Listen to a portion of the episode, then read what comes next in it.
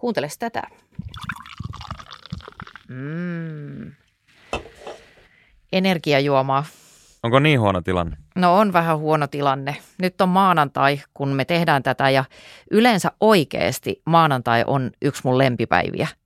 Mä oon aina vastustanut sitä, että, että ihmiset on sillä että no niin, I love Mondays ja sitten ollaan ihan rikki, koska mun mielestä maanantaina on aina semmoinen niin pieni uuden vuoden tuntu.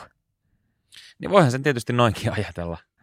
Sä et ole samassa joukkuessa. No sanotaan, on mullakin se uuden vuoden tuntu. Musta tuntuu vaan, että se on aina niin kuin huono vuosi tulossa. niin, tai sitten on se uuden vuoden päivä. niin, vähän just se. Niin, pikku, pikku olo siinä.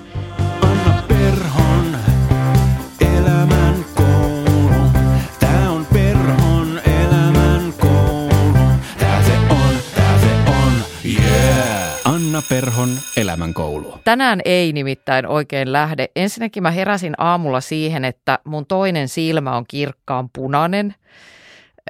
Ja sitten on kyllä vähän nuutunut olo, kun lauantaina oli erittäin, erittäin hauskat 50V-kekkerit, mutta nyt kun ollaan tässä niin kuin boomer – boomer-kekkereiden erassa, niin se, että pidät lauantaina hauskaa, niin se kyllä kostautuu tässä vielä päivän pari.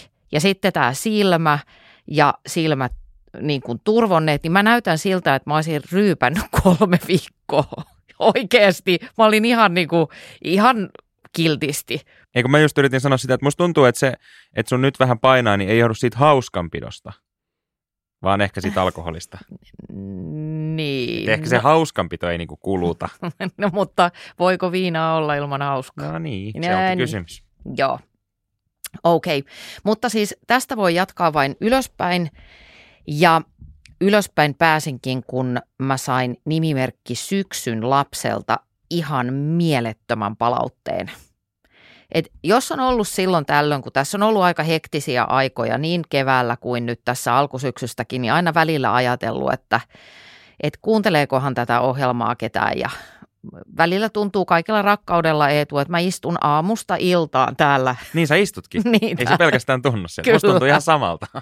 Niin, sitten on jotenkin tosi mahtava, koska nyt täällä on hienoa olla, kun ö, on silmätulehdus ja huomasin tuolla kadulla sekin. Mä pelkäsin koko ajan, että mä näen jonkun tutun, koska jotenkin ne silmätipat, kun mä kävin lääkärillä, mitä se lääkäri laitto, teki semmoisen efektin, että tuommoinen pilvinenkin päivä, niin se valo tuntui niin voimakkaalta, että mun oli ihan pakko niin kuin laittaa välillä silmät kiinni. Eli kävelee horjuen, silmät turvoksissa. Näin. Helsingin vilkkaassa maanantai-liikenteessä. Ja Kyllä. hyvä resepti. Joo. Niin sikäli ihanaa olla nyt täällä studion pimeydessä. Mutta anyway, nimimerkki Syksyn lapsi laittoi mulle palautteen, joka muistuttaa mua siitä, että tämä kaikki todellakin on tämän arvoista. Mä sain häneltä alun perin tuossa kesäkuun alussa tämmöisen mm, sähköpostiviestin mun palauteosoitteeseen info at annaperho.fi, missä hän kirjoittaa muun muassa näin. Olen jo parisen vuotta harkinnut eroa epävakaasta puolisostani, mutta olen koko ajan jaksanut uskoa hänen sanojaan ja ollut sokea teoille. Olen luonteeltani niin empaattinen ja liiankin herkkä muiden tunteille, miten se nyt haluaa sanoa, ja uskon voivani auttaa. Nyt sitten alkaa kuppi olla todenteolla täynnä ja haluaisin löytää tarmoa suhteesta lähtemiseen ja uskoa omaan uuteen elämään. Sitten tässä juttu jatkuu ja mun mielestä ehkä se kaikkein tärkein lause tulee tässä lopussa. Haluan nyt vain välttää syventyvän ahdingon ja suojata lapsemme sulkeessa kaksi vuotta lapsuuden. Ja tämä oli semmoinen lause, että mä ajattelin, että mä haluan ehdottomasti vastata henkilökohtaisesti nimimerkille ja kerroin, että en ole en tunne häntä, en tunne tämän tilanteen yksityiskohtia, en ole psykologi, en ole terapeutti, mutta kyllä se tärkein juttu on se, että, että suojellaan sen lapsen lapsuutta.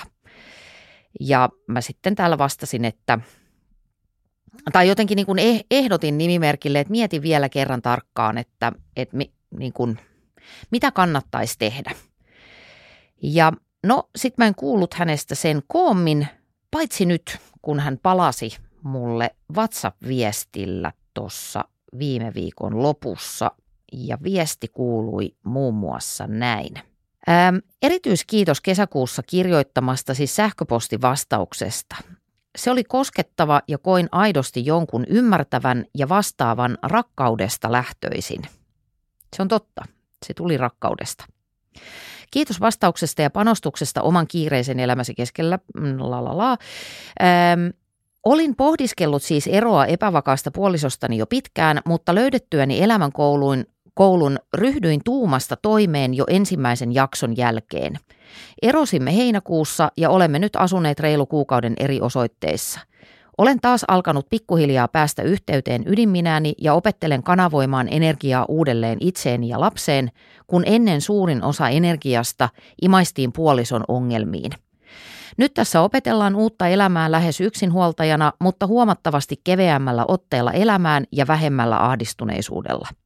Myös vuosien ylivirittyneisyys alkaa selkeästi hellittää otettaan.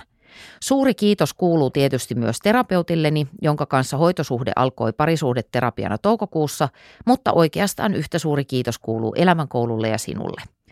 Olet muuttanut minua ja olen itse muuttanut elämäni ja taas jaksan ajatella, että parhaat ajat ovat vastatulossa. Mm. Mahtia. Miten tota, minkä arvosanan antaisit opiskelijalle? Pääseekö luokalta? Kyllä, nyt pääsee hyppäämään yhden luokan yli. Et eikö sille ollut niin kuin peruskoulussakin, että jos sä oot joku totaalinen lapsinero, niin sä, sä voit ottaa, ottaa vähän kiinni. Ehm, tässä ollaan niin kuin sen ytimessä, mitä mä tästä podista ajattelen, mitä mä aina hoen, että tämä on niin kuin tekijöille eikä meinaajille. Mä en tarkoita sitä, että kaik, kaikkien, joilla menee parisuhteessa ehkä väliaikaisesti vähän kehnommin, niin no niin, nyt heti eroatte sitten ja lusikat jakoon, mutta toisaalta kun paneuduin syksyn lapsen tähän kirjeeseen, niin tämä, tämä kriisi oli ollut jatkunut jo niin kauan, että joku muuvi tässä tarvittiin, niin kiitos, että lähetit tämän palautteen. Tämä todella lämmittää mieltä ja toivon sulle kaikkea hyvää ja valoisaa jatkossakin. Mähän on tässä siis hehkutellut pitkin syksyä, että elämänkouluun on tulossa tämmöinen suuri parisuhde ekstra ähm, rupeama, ja niin onkin, mutta ei vielä. Niin tämä oli tekijöille, ei meinaajille. Nyt sä meinaat koko ajan tehdä sen parisuhde ekstra. niin. Joo, mutta tota, älkää tehkö niin kuin mä teen, vaan niin kuin mä sanon. Mutta joo, se on tulossa. Ehkä pienenä heads siihen, niin jos mä mietin, koska mulle tuli jossain vaiheessa toinenkin kysymys tuonne WhatsAppiin, jossa kysyttiin jotenkin näin, että mistä tietää, että parisuhde on tulossa loppuun, että mistä tietää, että, että should I stay or should I go, niin kyllä jos mun pitäisi niin kuin laatia tämmöinen iltapäivälehden kahdeksan vinkkiä mm, parisuhteen pohtimiseen, niin mä sanoisin, että yksi selkeä indikaatio sille, että se suhde ei välttämättä tule kestämään ihan loppuelämää on se, että jos pariskunnalla ei ole yhteisiä arvoja. Että jo, jos te niin kuin arvostatte ihan toisenlaisia asioita, niin hiukan vaikeeta. Toki esimerkkejä on siitä, että sekin toimii. Mä jokin aika sitten luin jostain lehdestä jutun, jossa toinen oli intohimoinen metsästäjä, lihansyöjä ja toinen vannoutunut vegaani ja jotain – ja jotenkin he pysty niin kuin keskenään tulemaan toimeen. No sitten jos ei ole semmoista niin kuin emotionaalista läheisyyttä, että, että ollaan enemmänkin niin kuin ehkä vähän kaverit, mutta siinä ei ole semmoista tunteiden jakamista. Tai selkeä merkki, vaikka varmasti silloin tällöin kaikki sorrumme tällaiseen ajatustemme takanurkassa, mutta jos mielen täyttää suurimman osan ajasta – muiden mielenkiintoisten henkilöiden ajatteleminen, niin sitä mä pitäisin kyllä jonkunnäköisenä oireena. No sitten se, mitä tässä mm, palautteessakin tuli ilmi, että, että on haettu apua ongelmiin, mutta se ei toimi tai se toinen osapuoli ei halua ottaa vastuuta niistä omista tunteistaan ja ongelmistaan. Että kyllä sen pariterapiankin onnistuminen ymmärtääkseni on kiinni siitä, että kumpikin osapuoli hyväksyy sen vastuunsa luottamuspula, itsestään selvää, tai sitten sellainen fiilis, että, että jos itse kokee jatkuvasti olevansa se, joka vain antaa, mutta ei juurikaan saa takaisin, takaisin mitään, tai tuntee itsensä jotenkin hyväksikäytetyksi, joko taloudellisesti tai sitten sä oot teidän kodinhoitaja ja lastenhoitaja, etkä paljon muuta tai jotain tällaista vastaavaa, niin se olisi musta ehkä sellainen merkki, että voisi olla keskustelun paikka. Ja sitten semmoinen absoluuttinen raja niin olisi se, että jos joku siellä yhteisessä huushollissa eh, tai siinä suhteessa joutuu pelkäämään, niin sitten mä miettisin aika nopeasti ja tehokkaasti, että miten tästä eteenpäin. No sitten lisää palautteita. Mm, tästä kotijaksosta tuli yllättävän paljon feedbackia. Et aika usein on sillä tavalla, että ole, olen huomannut tässä sadan vuoden sisällön tuotantourani aikana, että aina silloin kun itse ajattelee, että nyt, nyt katon mä sanoin jotain tosi fiksua ja nyt mulla on hieno mielipide ja nyt mä tein niin kuin hienon twiitin tai jonkun kolumnin, niin sitten niihin tulee sellainen kaksi semmoista niin kuin löysää peukku, peukkua. Hieno toi demonstrointi. Mun mielestä me pitäisi saada tämä videon muotoisena ihan vaan ton löysä peukku. Joo, mä haluan, että tämä on seuraava emoji, kun niitä tulee aina niitä. No on tietysti littipeukku, nyt on Anna Perhon löysä, löysä peukku. peukku. Joo, laimeita peukkua tulee silloin, kun itsestä tuntuu, että on tärkeää. Sitten mä ajattelin sen kotijakson kohdalla, että, että kiinnostaako tämä niinku ketään, että oliko tämä vähän tämmöistä – pinnallista, niin kuinka kävikään, siitä on tullut näistä syksyn jaksoista ehkä eniten palautetta. Esim. tämä. Kiitos jaksosta, jossa käsittelit kodin psykologiaa. Minulla on tällä hetkellä todella huono rahatilanne, enkä pysty tekemään kodille oikein mitään, vaikka haluaisin. Onko sinulla mitään ideoita tähän? On mulla pari, mutta mä huomaan, että mua ihan pikkusen jännittää, että ei mene semmoisen rich splainaamisen puolelle. No, mä oon onneksi köyhä, niin mä voin antaa tästä okay. suoran palautteen. Joo, sä voit, tota, mä luen sun kasvoja tässä, kun mä puhun, niin näytä löysäpeukku, jos menee, tota, kuulostaa ylimieliseltä. Mutta mm, kun mä oon varsinkin ton meidän talon myötä, olipa kerran talon myötä, niin äh, musta on siis tullut semmoinen kirppishaukka, että tämä, kuka se oli se yksi hahmo telkkarissa, se joku tarjous Jorma, niin Oliko se tässä Vesa Keskisen, joo, tarjoushaukka? tarjoushaukka, joo. joo.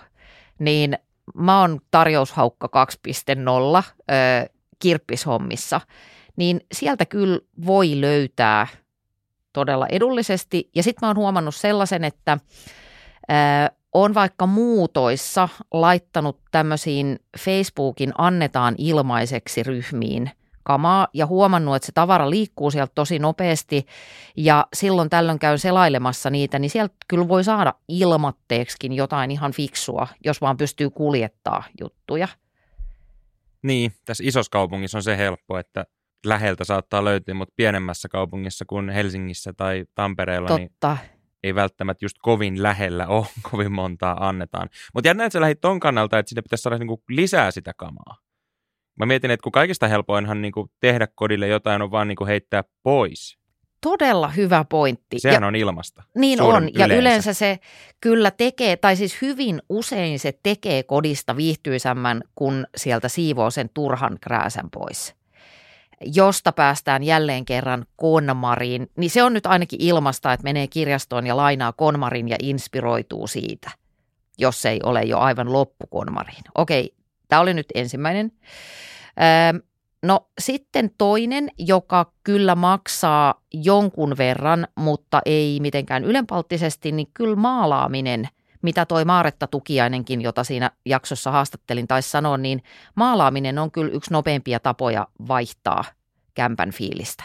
Saanko antaa löysän peukun? Joo.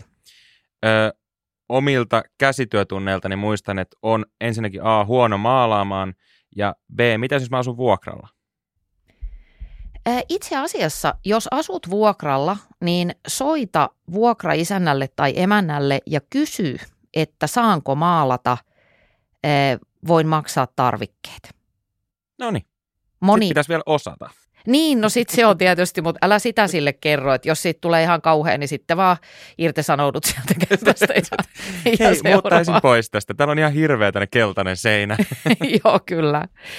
No sitten mulla oli vielä tämmöinen näin, että mm, kun niin kuin kasveilla ja luon, luontoa lisäämällä, jos ei kasvata jotain homesieniä, niin saa fiilistä. Niin sit mä ajattelin, että esimerkiksi tällä hetkellä vielä niin luonnon kukat, kaikki tämmöiset heinät, tämmöinen niin kuin luonnon kukkakaupasta kerättävä matsku, niin voisi olla. Joo, Joo. Hyväksyn. Tuliko jäntevää peukkua tälle? Joo, tälle ihan jämäkkä peukku. Ja heräsi just semmoinen ajatus, että jos nyt ei ihan missään linnassa asu, niin ei niitä kovin montaakaan tarvii niitä kukkapuskia, että se tavallaan äkkiä jo piristää. Kyllä. Ja sitten vielä ikuisuusvinkkini kynttilät, koska tuikkuja saa siis parilla eurolla. Että mm, ylipäätään, ja sehän on myös hyvä siivousvinkki, että laitat silmätippuja. Ja polttaa Joo, aivan tätä juuri tarkoitin. Ei vaan vinkkini on se, että silmätippoja kuten minulle, eli että valo häikäisee, sitten laittaa tota, kynttilät tälleen näin, niin sitten kaikki näyttää paljon kotoisammalta, eikä huoma, kukaan ei huomaa, jos on jotenkin likaista. Niin mä ajattelin, että sammuttaa niin kaikki valot ja korvaa just kynttilöillä, niin on vähän pimeätä, niin ei myöskään näe, jos se niin, joku niin. häiritsee. Niin... Joo, no mutta tämmöisillä mä nyt kokeilisin. No sitten vielä toinen tästä jaksosta on tullut palaute, kommentoi näin, että, että olipa kiva, ettei tässä yritetty ajaa kaikkia samaan muottiin.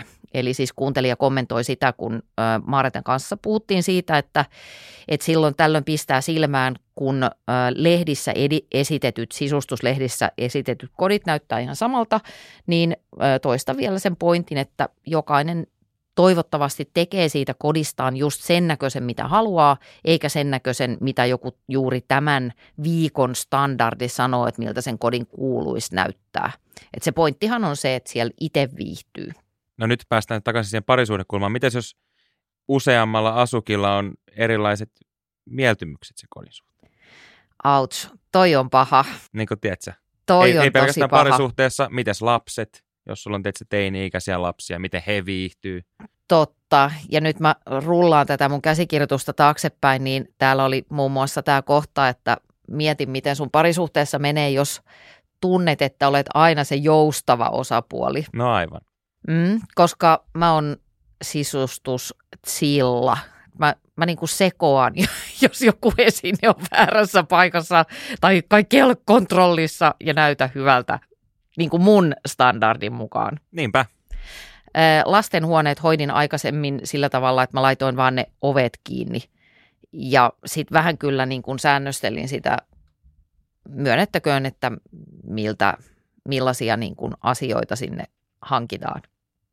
Mutta vaikea tuo asia sitten. Niin, se on vähän semmoinen vaikea. Voidaan sitten keskustella siitä jo varmasti joskus myöhemmin.